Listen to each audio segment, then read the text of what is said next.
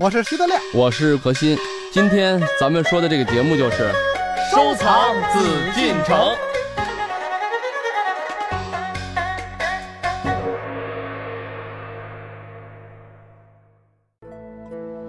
欢迎各位继续来关注我们的《夜海藏家》，我是主持人永峰。今天是周一，我们继续要和大家一起来收藏紫禁城。坐在我对面的还是大家非常熟悉的何时人也组合，何老师好，大家好。还有著名的画家徐德亮，德亮好。哎，大家好。你要说我是著名相声演员吧，我得谦虚两句；你要说是著名画家，就不谦虚了，恬不知耻。到底画什么的呀？实际上是永丰的一个口误，因为刚才聊画来着，所以说变成画家了。不过德亮画这个，我还是今天非常非常感兴趣，并且特别希望他多说的。德亮，你画什么呀？什么都画呀！啊，你什么都画。何老师啊，我们这算什么呀？算同行相亲，因为何老师也是画画的。我老说我一平尺几千，何老师不服，你知道吗？因为我是以万字来开头的。没有，我们俩还真没法清。为什么？因为他画的我不画，我画的他也不怎么画。你画的是静的，他画的是动的。呃，我们那个水好像也可以流。重新介绍一下啊，著名的山水画家何鑫老师。哎呦，我爱听。那何老师介绍一下德亮，他是什么？著名的相声演员兼画家徐德亮同志，他最喜欢画猫。咱们言归正传啊，今天呢，咱们就要说一说故宫里的猫。当我们，何老师看到这故宫里的猫，我当时我就一愣，一说这选题为什么？我说他们怎么知道故宫猫特别多呢？你别说，故宫里的猫给人印象特别深。每个朋友到了故宫以后，跟我反映都是：哎呀，你们的故宫的猫好胖啊！然后有的人说很雍容华贵，像宫廷猫。我说都是流浪猫，生活很美啊。确实，这个故宫的猫啊，我见过好几只。像他们老去武英殿的，每次去之前都会想：哎，会不会碰见那只大黄猫啊？嗯，武英殿有一只常驻的大黄猫。上回我有一次呢，去乾清宫，因为那个地方是游客聚集的地方，有无数的中国的、外国的、北京的、外地的游客，呼啦就往那一拥，往那一拥啊，恨不得呀把那个窗帘都挤碎了，窗户都挤坏了。但就在这些人群当中，各种口水当中，有一只大猫就窝在那个窗帘上，哈欠一下，甚至脑袋都不抬，就在那待着。那游客还有挤过去的，我亲眼看见的啊！哎，我看看，我看看这里边什么东西，一挤，这个俩手刚往那窗台一扒，哎呦妈呀，吓死我了！一看这一只大黄猫，然后他还把猫吓一跳，猫瞪他一眼，然后接着不动会儿。这个比别的地儿的猫啊都淡定许多。这点我得说，故宫的猫呢是最不怕人，也相对来说比较喜欢人，因为它见着人太多了。每天故宫有多少游客？而且呢，我们故宫人呢有这个比较爱猫的传统，高级知识分子，这个素质高的人都有爱猫的传统啊。那个插话完毕。当然说，呃，不爱猫的人也不一定就是素质不高啊，不能反推。因为呢，在故宫呢有一个比较独特的啊，它的这个生物圈，故宫的一草一木，包括是一鸟一兽，我们都不要惊动它，维持它的原状。就是不同的地儿，不同的猫，不同的领地，因为它知道有什么人来喂它，猫就跟站了岗似的，在那个时候就来了。然后五点钟左右下班的时候，开着猫又站着岗又回来了。他说那大黄平时是驻守在我们院儿的，吃饭点在，但是平时悠闲的时候他去看人去了，特别有意思啊，就形成了一个特别独特的你看一个景观啊，一个小景观。我们北大现在猫也特别多，而且北大呢也变成了，尤其在寒暑假的时候也变成一个旅游点似的，就是大量的各地的游客们带着孩子在北大逛，那个大猫在未名湖之间悠闲的走来走去，完了抬头哎看见一只大喜鹊跟那盯着不动，就是你旁边怎么过人啊怎么着它不理你，嗯，那这是一种特悠闲的猫，但是也确实有过去揪猫尾巴的也有。故宫里的猫给我的第一印象真的是淡定无比。就那天我们去采访畅音阁的时候，大清早九点多钟我们进去，然后就看那只猫在窗台上毫无防备的袒露着自己，就可以睡一上午，任何人过来去看它或者摸它都没有任何的动静。在故宫工作的人啊，嗯，都需要一份淡定的心态。这个猫也学会了淡定，呃，确实也是因为搞文物工作嘛，手里面可以这么说过国宝无数啊，嗯，但是呢，你要学会淡定，淡定是我们文物安全的最重要的一环。我们现在呢，就要给大家介绍一幅作品。这幅作品当中呢，也有一只非常淡定的猫。这个作品叫做《猫识图》。德亮，你知道吗？你这么喜欢猫，而且画猫，但是有很多画家都画过猫识图。我知道，我齐白石也画过。对不起，我忘了，因为德亮也画过猫识图。对，就是。但今天咱们介绍的不是德亮的猫识图啊。对，八大山人的猫识图。哦，朱大。德亮，嗯从你这画猫的经验来看，嗯你来给我们品评一下。这个朱大呀，因为我们现在做电台节目，听众也看不见他的画儿，但是我们大家对他的画儿都有了解。一般呢都是小鸟翻着白眼儿，很简单的几笔，然后那白眼儿向天这种画风。然后他的动物画呢，就除了花鸟之外的动物，比方说什么鹿啊，然后我们见过的什么猫啊，好多的听众朋友们没见过。哎这个点儿还是希望大家如果有机会啊，上网啊，因为是非常非常有名的一幅作品，很容易能搜到，也看一眼。嗯嗯，因为虽然说今天我们是在说这幅图啊，不能像这个画面这么直观啊，嗯这里面画的猫给你的感受一定不像刚才咱们前面聊的这种轻松、慵懒，甚至有些顽皮呀、或者怎么样，不是这种，它是给人一种不一样的感受。这不一样到底在哪儿呢？笔墨，这个朱耷的画啊，讲究墨分五色。这个墨呀，不就是黑吗？而且大家都知道胶浓重淡轻。现在我们画国画的很多，小孩都知道拿那个笔呀、蘸上水，然后笔尖上蘸点墨，往那宣纸上一画，哎，笔尖是黑的，然后慢慢就跟我们色彩里的渐变似的，是吧？嗯但这个跟墨分五色其实没什么关系。你看朱耷的画基本上不设色，基本都是墨，但是你看着是笔墨淋漓，好像千颜万色都在这画里。这是一种巨大的技巧和这种审美，但这种审美需要一定的艺术境界。需要一定的艺术的欣赏的您要说。我没有什么那么高的审美，我就想看小猫花花绿绿的好看的，您就看我画的 毛绒球似的猫是哎吗？呃，因为这个刚才德亮也说起了墨分五色的事儿啊。嗯近代的一些艺术家，比如最有名的张汀，焦墨山水嘛，用的几乎都是焦墨，也就是说用的是一种墨色。单从墨色来讲啊，它用墨用的是可笔，比较干的笔，而且墨呢就是一种比黑还重的焦了这种颜色啊来去画。咱们说从它的画面中，我怎么看到墨分五色？朱丹的作品中有它的浓淡轻重，咱们还可以去附会啊，说哎，你看还是有浓淡的嘛，有轻重的嘛。刚才德亮说的所谓这个浓淡轻啊，为什么咱们不能从纯粹的墨的浓淡来讲它的墨分五色？这里面有一个很重要的绘画的东西，就是构图。咱们说传统的中国画的艺术家们，他在构图中，山水就更讲究这些东西。因为花鸟呢，像比如说他画的猫好看，大家一看喜欢了，可是山水就不一样，你怎么就能让别人喜欢呢？嗯怎么能让人觉得它美呢？那你的经营布置很重要。我即使就用的一种墨色，但是我安排好了以后，树林的颜色，实际上咱们所谓说的墨分五色、墨有六彩啊等等，都是在咱们的脑子中、思想中形成的。当我看到这个画面，我看到树林的时候，那它的颜色就是重绿；嗯我看到一片蓝草的时候，它可能就是一片淡绿色。我可能看到竹子的时候，我会想到翠绿。你画的东西是反映在人思想中的。中国人他在绘画作品中的体现是直接深入骨髓、深入思想的作品，所以咱们感受中才会有五色、有六彩。从这个角度，咱们再来看朱耷的这个猫识图，那感受就是不一样的。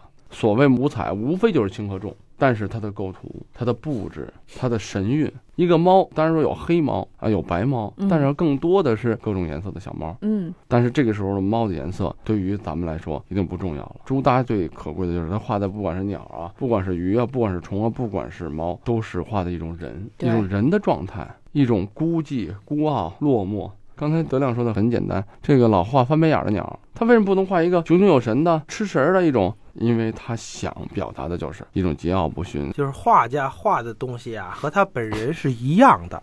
甭管画的鸟、画的猫、画的鱼、画的乌龟、画的鹿、画的什么，其实都在画他自己。所以呢，我去画瓷器的时候，画点什么小鸡儿啊、小鱼儿啊，甚至于刀郎，就是螳螂等等的。然后旁边人一看说：“嘿，人不说你画的好不好啊？人说你看你画的全是双眼皮大眼睛，都这样的啊。你没经历过什么太多的艰难困苦坎坷，所以你画什么都画的那么善良，大眼睛、高鼻梁，这就是心境和人生的境界决定这画的境界嘛。嗯，哎，你看，就墨分五色吧，还有一个特简单的比喻，我们都去过香山看红叶。有一次在下山的时候，我就那么一回头，就看整个这一片山上，连山洼带山上各种红。我突然发现这个红有这么多的色彩，每一眼望过去的时候，那个红的色彩都不一样，层次都不一样。嗯就你要细分，有无数的层次。哎，我曾经记得有一个这样的数字，说红大概有八十一种还是多少种？它不单是这么多种的问题，就是它有阴阳相背，有明暗。同样的红叶，这个叶子压着那个叶子了，这个就太阳光受的多一点，那个少一点，那个有点阴影，就是无数的层次。我小时候嘛，我就记住这感觉。大自然的奥妙。哎，我记住这种感觉。后来有一次在夏天的时候，还是去香山，还是在下山的时候，回头看看这个嗯是什么样，一回头哇，都是绿色。原来绿色也有无数的层次，对，就你回头一看，就满山都是绿的，就嗯甭管是松针啊，是槐树，是柏树，甭管是什么，全都是绿的，但是无数种层次。后来我画画，我就想到这个墨其实和这个是一样的，对，但是有一个问题，就是你画繁花似锦的时候，层次容易表现出来，无数的花儿，你就画去呗。但是你画的很孤寂的时候，就一个树枝儿，就一片树叶儿。这猫啊，画的不是大花猫，就是很简单的线条。这样的时候，你怎么表现墨分五色？古往今来，八大山人是第一人，既空前也绝后。到现在，我们也没有人能达到他那种感觉。那你现在尝试过吗？人生的经历不一样，第一是人生经历不一样，第二是技巧不一样，第三是受众不一样。八大山人那么画，我们都能接受。哎呀，这个好，接受不了的人也认为他好。哎呀，嗯这这是国宝级的嘛。但是你画成那么样德的，亮说画成那样你。受多大苦啊？不是受多大苦人，观众就觉着他会画画嘛，嗯瞎比划两笔啊，胡画两下，就跟齐白石那很多画是一样的。嗯他画那小鸡儿那么画就对了，你那么一画，你会画画吗？刚学的吧，老年大学 吧。受众不一样啊，观念不一样。嗯但是呢，咱实事求是的讲啊，这个表现的技法程度还没有那么纯熟。如果比如这一个画面，八大的放在这儿，我的放在这儿，没有署名。但是如果是内行的话，确实知道这个画不是八大的，是模仿的不行，而这个是八大的。他的感受、笔墨的水准、笔墨的这种效果要求，它确实不一样。不光是人生经历的问题，每个人都会经历坎坷。但是说咱们的这种坎坷，跟人家八大的亡国之恨呀，估计跟八大的最后那种人生的经历啊，大起大落，咱们没有经历。但是说你不仅是这种经历的问题，嗯你有这种经历的人是画家，不是画家的话，您画的一样幼稚。嗯，那这种笔墨的水准。能力咱们还没有达到，你没有达到的时候，你在模仿白石先生，你模仿八大的时候，你只能磨其形，嗯这个形一出来以后对，人家就叫幼稚，人家就叫做老练。这个是艺术家们所谓就咱们在修炼的时候，别光看形啊，它很简单。这个猫师徒为什么让大家去看一下啊？他抛弃了猫的什么最好看的就是毛色，黄猫啊、狸猫啊、花猫啊，各种猫的，它是而且猫的眼睛，猫的眼睛、猫的这个嘴、这可爱的劲儿，它不就是这种体型啊什么的东西啊？嗯但是你看八大的猫师徒就知道了，猫师徒它实际上对猫的刻画太过于简单了，简单到了身上不施一笔，它在身上只有一个形的概括，不施一笔，不再去画了。旁边的山石甚至兰草，笔墨用的更多一点儿，嗯但是猫是一个主角。正因为它极简约的概括，但是我们看到的猫，我们甚至就忘了我们再去看这个猫是什么颜色、什么猫，我们看到的是一种感受。猫这个东西在一般人眼里头啊，包括德亮这个也实事求是讲，第一可爱、好玩、好看。然后呢，有的人会认为猫呃狡猾的、聪明，它知道什么人给它喂吃的，谁家吃的好，它就去跑谁家了啊。不是你这对猫太不了解了。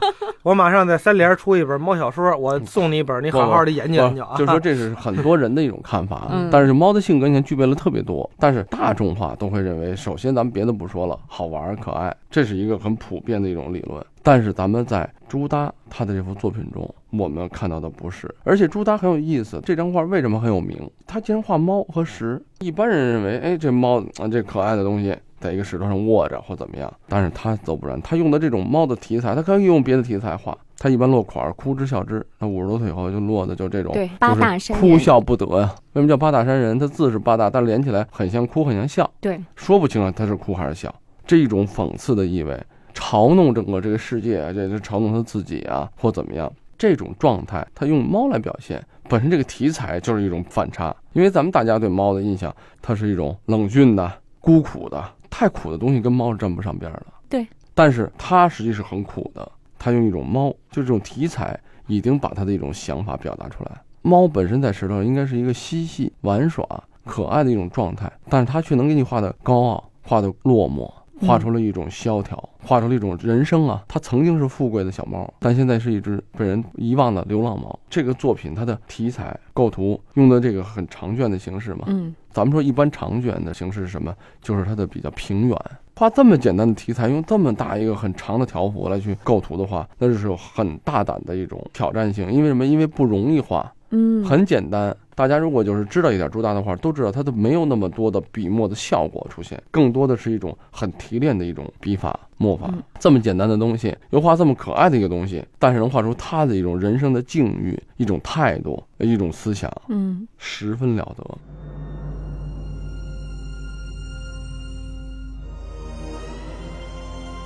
北京故宫博物院藏《清朱耷绘猫石图卷》，纸本水墨，纵三十四厘米，横二百一十八厘米。画幅右上方署款“丙子夏日写八大山人”，前可得神仙、八大山人白纹印两方，幅上右前朱文爻属印、白纹细唐印等，左右脚前见藏印文心审定、宝贤堂、蒙泉书屋书画审定印等七方。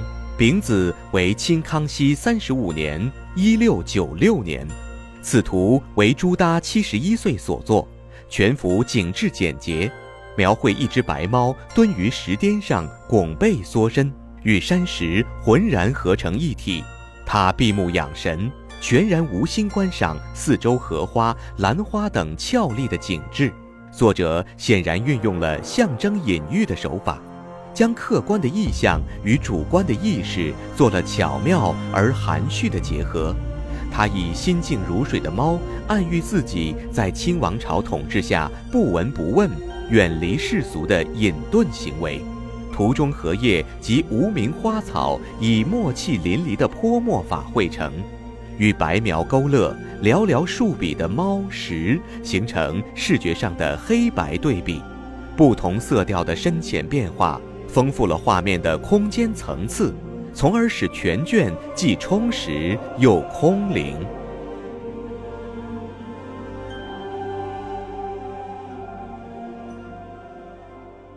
德亮，你会这么经营布局这样的一种构图吗？不会，我画猫都是大方纸居多，两只大肥猫往那一趴，然后旁边摆点鱼呀、呃月饼啊、石榴啊，是乱七八糟的东西，或者给它搁个遥控器呀。听着听着，这个猫的图 就就能变现。为什么谁都想别那么落寞？这猫多有福气啊！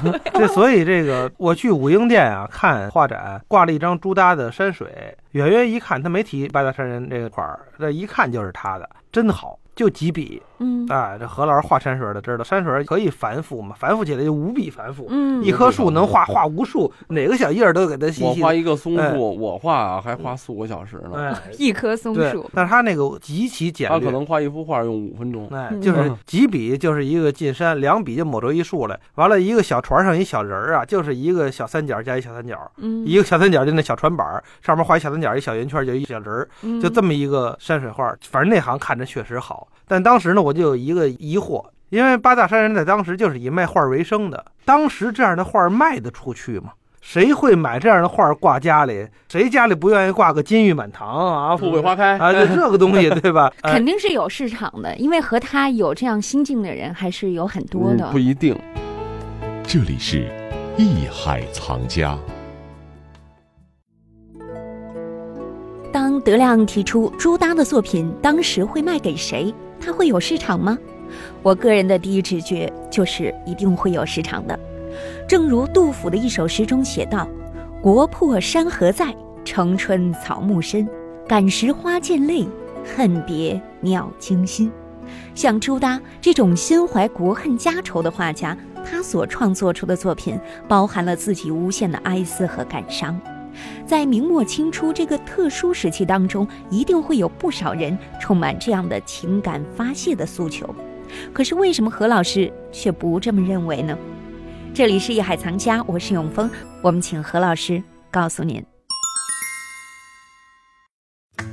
本内容由喜马拉雅独家呈现。